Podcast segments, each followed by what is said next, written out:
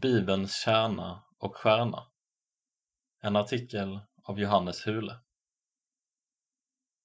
Även om Bibeln är fylld med massor av karaktärer och livsberättelser, vishetsord och sånger, profetior och uppenbarelser, så är dess centrum Jesus Kristus. Varje film måste ha en dramaturgisk klimax. En scen som allt innan i filmen leder fram till. Regissören har efter sitt geni genomarbetat varje kameravinkel, rekvisita och replik till att spela en roll i att leda fram till denna klimax. Innan tittaren får se klimaxen är det svårt att se vart det hela ska leda och vad varje pusselbit spelar för roll i det större pusslet. Men i ljuset av klimaxen blir allt annat tydligt. Det var hit det hela tiden var på väg. Jesus är Bibelns, ja världshistoriens, klimax. Hela den berättelse som Gud regisserat och som vi får läsa om i Bibeln, med alla dess musikaliska avbrott, poetiska utsvävningar, narrativa berg och dalar, leder fram till en händelse. Eller rättare sagt, en person. Jesus Kristus. Oförändrat centrum. Genom hela kyrkans historia har troende kristna betonat att Jesus är Bibelns och den kristna trons centrum.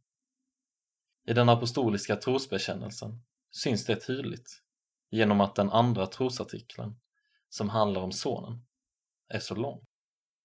Det var också om Jesus identitet man tvistade och stred i den tidiga kyrkan. Det var viktigt att förstå trons centrum rätt. Och det som följer Jesus kallas än idag för kristna, eftersom det framförallt associeras med Kristus. Luther sa att Jesus är Bibelns kärna och stjärna, ”Kärn und Stern. Det är en bekännelse vi får hålla fast vid än idag. Jesus uppfyller Gamla testamentet. Tanken om att allt handlar om Jesus kommer från Jesus egen mun. Han menade att hela Bibeln, så som den såg ut på hans tid, alltså Gamla testamentet, vittnade om honom. I bergspredikan säger Jesus Tro inte att jag har kommit för att upphäva lagen eller profeterna. Jag har inte kommit för att upphäva, utan för att uppfylla. Matteusevangeliet kapitel 5, vers 17. Jesus ville inte slänga ut det gamla och ersätta det med något nytt. En del människor genom historien har själva klippt ut de delar av Bibeln som de inte gillade. Samma tendens finns hos oss om vi bara rör oss bland våra favorittexter och aldrig läser det som utmanar vår tro. Men Jesus vill inte upphäva någon del, utan uppfylla allt. Jesus syn på Gamla testamentet var att det var något tomt som behövde fyllas. Och Jesus är den som passar i hålet. Alla delar av Bibeln pekar mot honom. Därför kan han också säga till judarna på sin tid Ni forskar i skrifterna, för ni tror att ni har evigt liv i dem. Det är just det som vittnar om mig. Johannes evangeliet kapitel 5, vers 39a. I Lukas evangeliet kommer Jesus med ett utmanande påstående om vad Gamla testamentet faktiskt säger. När han uppstått säger han till lärjungarna allt måste uppfyllas som är skrivet om mig i Mose lag, profeterna och psalmerna. Det står skrivet att Messias ska lida och på tredje dagen uppstå från de döda och att omvändelse och syndernas förlåtelse ska förkunnas i hans namn för alla folk med början i Jerusalem. Lukas evangeliet kapitel 24, vers 44 47. Lagen, profeterna och psalmerna, slash skrifterna, motsvarar här den hebreiska tredelningen av Gamla testamentet. Vad Jesus säger är att alla böcker som Bibeln rymmer talar om honom i detalj. Uppfyller hur? När det gäller profetiska förutsägelser förstår vi enklare hur de talar om Jesus.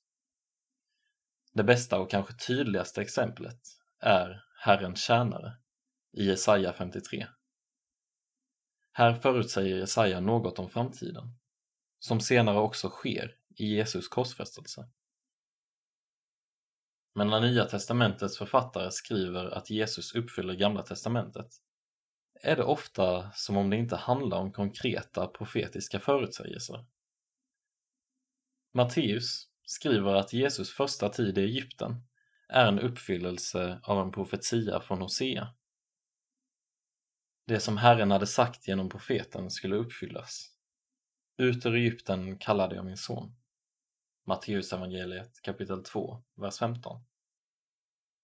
Hosea däremot talar inte direkt om Messias, utan om Israel. När Israel var ung fick jag honom kär, och ut ur Egypten kallade jag min son.